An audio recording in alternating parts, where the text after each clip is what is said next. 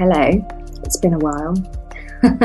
and I am recording a podcast episode. Now, I don't know what that means for what she said and what it's going to look like, but I know I've really missed podcasting. And yeah, so here I am again. As a catch up for anyone who has forgotten who I am or who is coming to what she said for the very first time. My name is Lucy Lucraft. I am a journalist and podcast producer. I live in Brighton, so that's why you can hear seagulls occasionally peppered throughout the episode. And I have two little girls, a five year old and a 2.4 year old. And I am a podcaster. I've had this uh, podcast for yonks now, and it's always kind of been about business, I guess, and blogging and being a self employed person online. It's always been for women. Now I kind of want to talk about the stuff that I talk about on Instagram, which is motherhood and my life as a almost 40 year old um, with two young children, running a business, and promoting it online and all that sort of stuff. Anyway, so let's get into today's episode, shall we?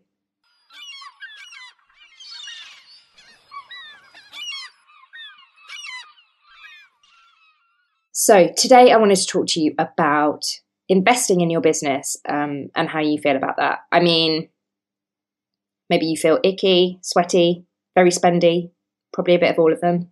That's definitely how I feel. Um, starting a business solo from the ground up when you don't technically need to spend lots up front is kind of the reason lots of us do it. Um, because the patriarchy have given us no other option really. And I'm definitely not here to weave a tale of how that's fine, but you'll never scale and reach your potential unless you make stretchy investments or whatever, you know, whatever buzzword the gurus are using these days. I personally think the truth is far more boring than that. I think, and this is something that I've experienced in my own business, sometimes you need to invest and sometimes you don't. Sometimes you can invest because you've got the cash flow to do so, and sometimes you can't afford to. Sometimes the investments are small, you know, maybe it's um, a few pounds up to like 50 quid or something. Other times they're really scary. Sometimes it pays off, and obviously, sometimes it doesn't. Um, well, not in the way that you expected it to, anyway. I honestly hated spending the tiniest amount on my business when I first started out. And then I spent loads. and I freaked out because spending money is scary. And so I cut right back again with the aim of kind of having net zero business expenses. Um, neither felt healthy, neither turned the wheel of my business, neither felt good. And honestly, I still struggle to find balance with, well, with anything really, but especially in my business. Um, I have to say that when it comes to my income and expenses, I definitely feel more, I was going to say badass, but no, uh, like more comfortable. it's a work in progress. But I would say that my self talk around spending has got way better and my systems have improved over time too. So if you're anything like me, um, and even if you aren't, it probably feels a little bit scary to spend money. And it probably feels a bit scary to spend nothing. The kind of feast to famine when you're a business owner can feel really awful and scary. And honestly, I don't think there's a way that you can completely avoid it, but you can safeguard against it. You can plan for it. You can make the low income months feel less terrifying. You can make them work for you. So, this is how I do it I do a regular finance checkup. So, after working with Jenny Pace, who is actually one of my clients as well, I now have a kind of profit first mindset and I pay myself, I pay my tax pot, I pay my pensions, my savings based on percentages. So, this kind of helps to remind me of what I'm actually taking home each month, but it also means that I never have months where nothing is going in to my business, nothing is coming to me. I'm, you know, I also plan to have expenses. Like I, I plan to have certain expenses, and I think that's fine. Some of them are regular, some of them are ad hoc. Um, and I make sure the ad hoc are things that support me as well as my bottom line because you know, there isn't a bottom line without me. My business is me, your business is you.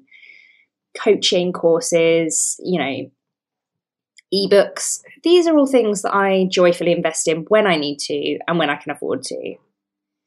Oh, and I, I would certainly say that with coaching courses, etc., I do my research, even if I'm only spending, I don't know, 20 quid or something.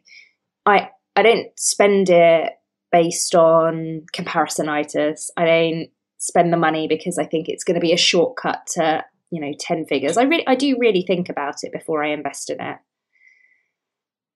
I accept that I can't do it all at once.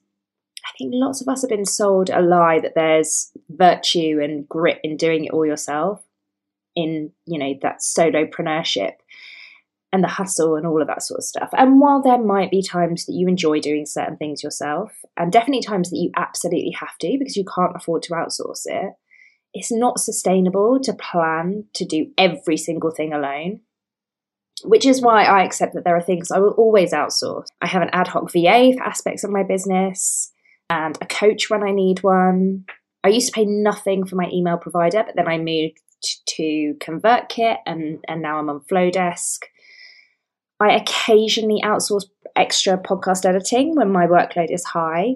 I have just hired someone to help me to basically run my business Instagram account. So, all of that's to say, accept help when you can, whether that's upgrading to the pro version of that free tool you use all the time, or hiring a coach to support you, or even a template for your Instagram posts.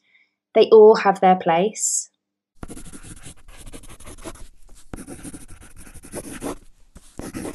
Hopefully, I'm going to see you on a more regular basis. I'm going to aim to put episodes out every other week, and if I can do it a little bit more, then I will. I used to have such a beautiful community on Facebook. Um, I don't have that anymore because I deleted my Facebook account completely. But I would absolutely love for you to tell me what you think of this episode, what you think would be good to listen to in any future episodes. And you can find me on Instagram. I'm at Lucy Lucraft, or you can email me. All of the links will be in the show notes. Have a great day and see you next time.